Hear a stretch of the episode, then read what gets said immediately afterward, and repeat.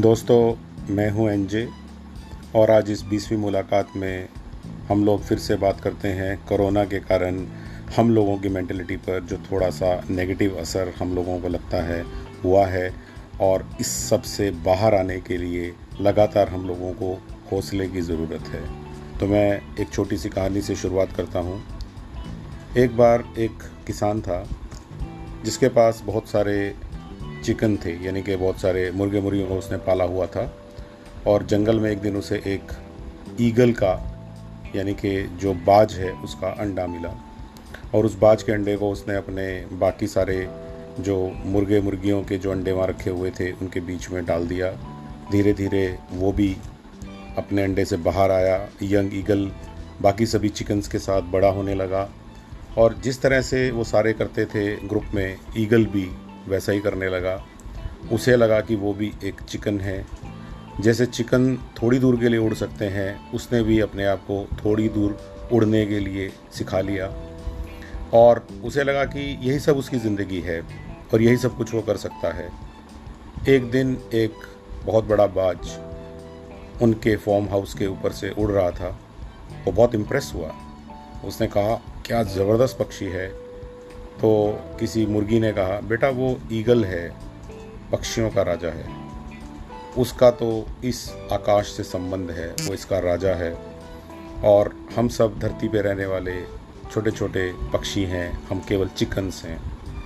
और आप सही मानिए, वो जो ईगल था, वो एक चिकन की तरह ही जिया और उसी की तरह मर गया। और मैं आप लोगों को आज यही कहना चाहता हूँ कि यू आर एन ईगल।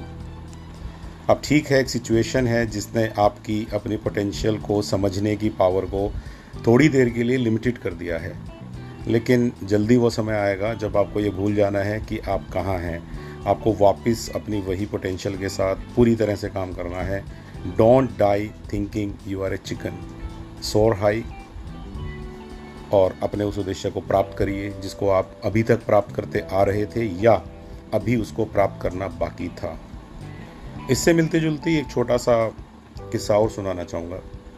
एक बार एक आदमी सड़क पे जा रहा था और उसने थोड़ी दूर आगे देखा कि एक बहुत बड़ा पालतू हाथियों का झुंड है।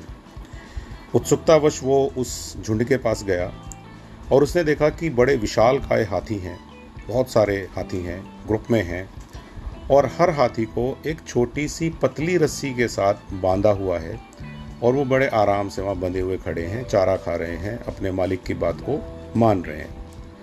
उसे बहुत हैरानी हुई। उसे लगा कि एक इतनी छोटी पतली, कमज़ोर सी रस्सी के साथ इतना बड़ा, विशाल काय प्राणी कैसे बंधा रह सकता है? उसने महावत से पूछा कि ये कमाल कैसे? महावत ने जो कहा वो बहुत इम्पोर्टेंट है।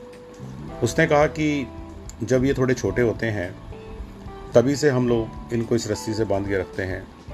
और उस समय ये रस्सी इनके लिए काफ़ी रहती है। लेकिन बड़े होने तक भी रस्सी वही रहती है, उसी स्ट्रेंथ की, उतनी ही लंबी। और इनको ऐसा लगने लगता है कि जब तक हम इस रस्सी से बंधे हैं, हम सब लोग सेफ़ हैं और ये अपने उसी दायरे में रह के ही सोचते हैं। अब आप सोच कर देखिए इस किस्से का हमारी ज़िंदगी से क्या संबंध जोड़ा जा सकता है।